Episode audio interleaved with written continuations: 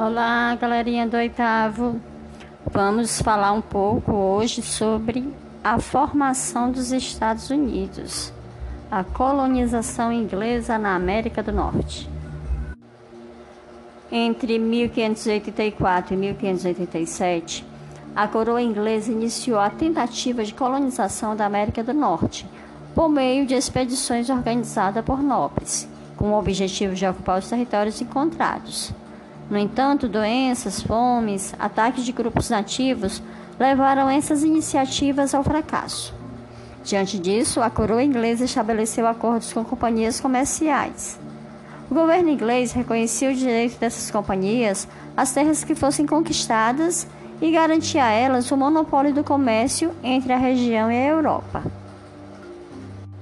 A maioria dos primeiros colonos era composta por puritanos, protestantes calvinistas que fugiam de perseguições religiosas. Ficaram conhecidos como pais peregrinos. Depois deles vieram outros, como franceses, holandeses, irlandeses e alemães, formando as 13 colônias da América do Norte. As relações entre colonos e indígenas foram muito conflituosas.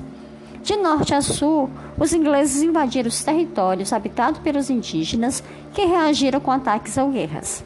A população nativa diminuiu de forma drástica, caindo de 10 milhões de pessoas no começo do século XVI para 600 mil indivíduos no final do século XVIII. Diferentemente do que ocorria nas colônias espanholas e portuguesas, na América, os protestantes ingleses não promoveram a evangelização sistemática dos povos indígenas. O resultado desse modelo de colonização foi a formação de uma sociedade com quase nenhuma integração entre ameríndios e brancos.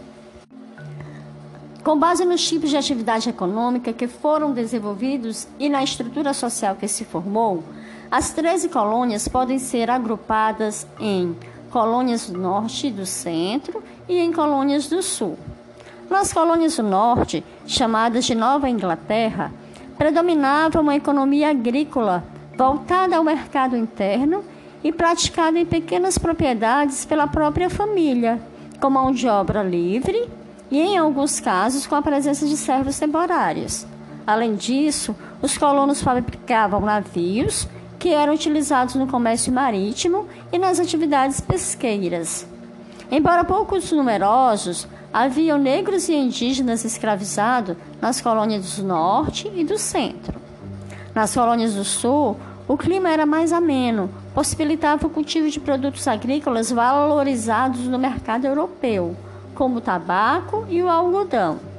A atividade agrícola era realizada em grandes propriedades monocultoras, com o predomínio de trabalhadores escravizados trazidos da África.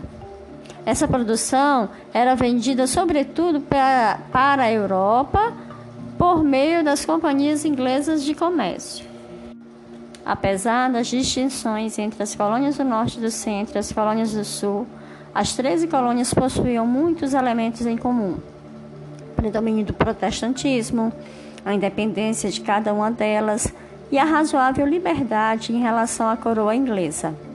Mesmo devendo obediência ao Estado inglês, dispunham de relativa autonomia. Os colonos ingleses exportavam gado, peixes, madeiras e alimento para as ilhas do Caribe. Lá, eles obtinham açúcar e melaço, que eram utilizados para o consumo local e principalmente para a fabricação de rum. A bebida era usada como moeda de troca na compra de pessoas escravizadas na África, que depois eram revendidas, sobretudo no Caribe e nas grandes propriedades das colônias sulistas. Os colonos ingleses também aproveitavam os artigos obtidos no Caribe para adquirir tecidos e ferramentas produzidos na Inglaterra.